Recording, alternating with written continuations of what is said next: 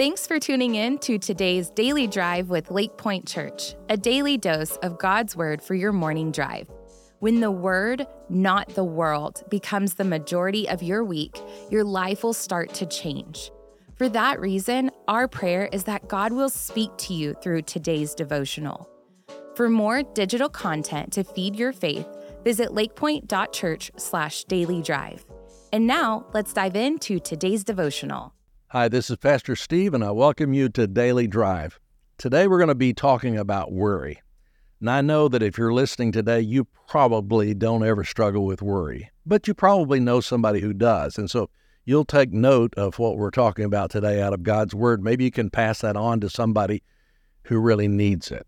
Uh, I say that facetiously because we all worry, don't we? And we worry about the craziest things. But the Bible says, uh, don't be anxious for anything now, at first glance, when you see Paul writing that in the book of Philippians, you think he's just saying, hey, don't worry, as if it's like a light switch that you can just flip on and you can flip off. And we know it's not that easy. I remember when I first started pastoring here at Lakepointe, uh, I had to do some counseling before we actually had a counseling center. And I, I'm not that great of a counselor. I remember the very first person who came to me, they were depressed and they told me about their depression. And after they'd talked for a while, they said, Do you have any advice for me? And I said, uh, Well, yes, uh, don't be depressed. And apparently, I did a really great job because the person never had to come back for counseling. Well, you think that that maybe is what Paul is saying. It's just, hey, don't worry about it. But that's not what he's saying. He gives us some real handles on how to overcome worry. In Philippians, the fourth chapter, verse 6, he says this Be anxious for nothing, but in everything by prayer and supplication with thanksgiving let your requests be made known to God. And the peace of God, which surpasses all comprehension, shall guard your hearts and your minds in Christ Jesus.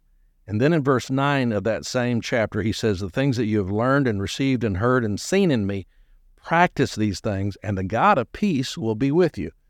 Now, the first thing he says we find there in verse 9, he says that if you want to overcome worry, then the things that you've heard and you've learned as a believer, practice those things.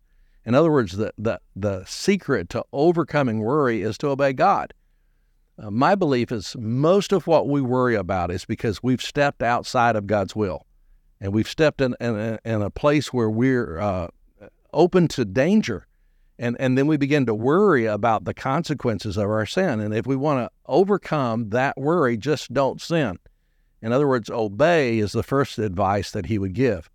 But you and I know that living in a fallen world, even when we're obeying God, even when we're living by his power and his will, there are other people who are not, and they cause problems for us that we have a tendency to worry about. So, how do we overcome those worries, those worries that don't get solved by our own obedience?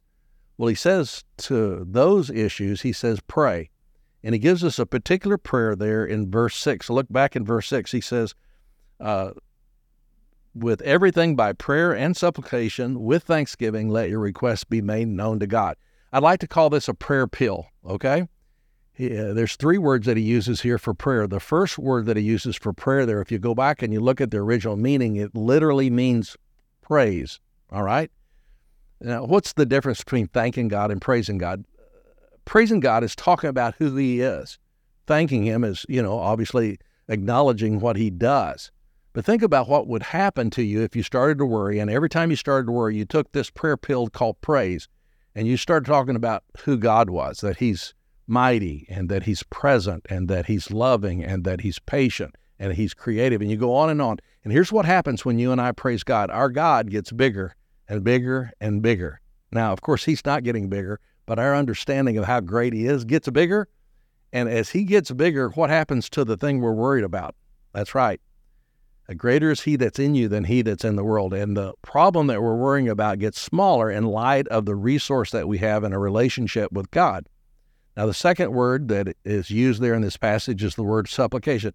Everything by prayer and supplication. That word supplication is just a fancy word for ask.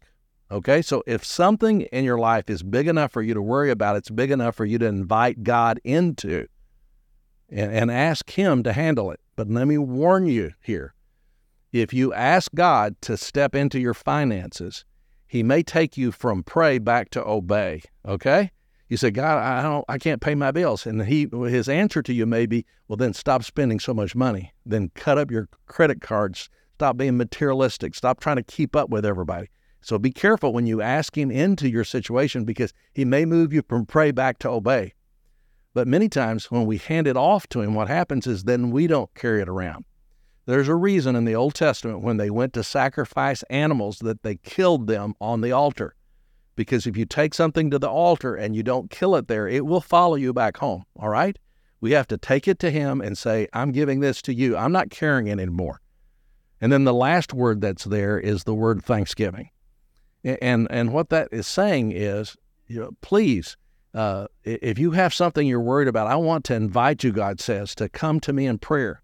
And first of all, talk about who I am and how big I am because your problem is going to get smaller.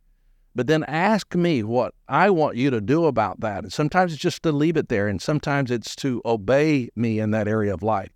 But don't you dare get up from your prayer without thanking me for everything else that's going on in your life that's going right because of my relationship with you. I want you to hear something.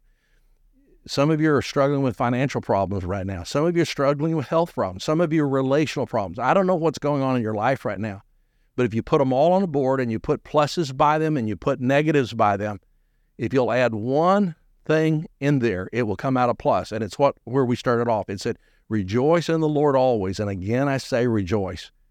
Our joy is found in our relationship with the Lord, and it doesn't matter how many negative arenas of your life you have. When you when you factor in the fact that God is walking with you through this problem, and when you factor in that one day uh, He'll take us to heaven where there'll be no more sickness, there'll be no more death, there'll be no more enemies. When you factor that in, I don't care what else is on the board, it comes out as a plus.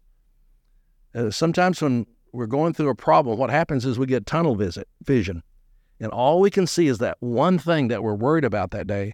And, and what God is saying is take a wider view of your life before you, uh, please talk to me about your problems. But before you get up from your prayer about that which you're worried about, tell me what's going on right because you have a relationship with me. Thanks for tuning in today. For more biblical teaching and worship, join us for our Church Online live weekend services on Saturdays at 6 p.m. and Sundays at 9:30 and 11 a.m. Central Standard Time. Also, if this podcast was helpful to you, would you be sure to rate, review, and share this podcast to help get the word out? For more information about all digital ministries of Lakepointe, visit lakepointe.church slash daily drive.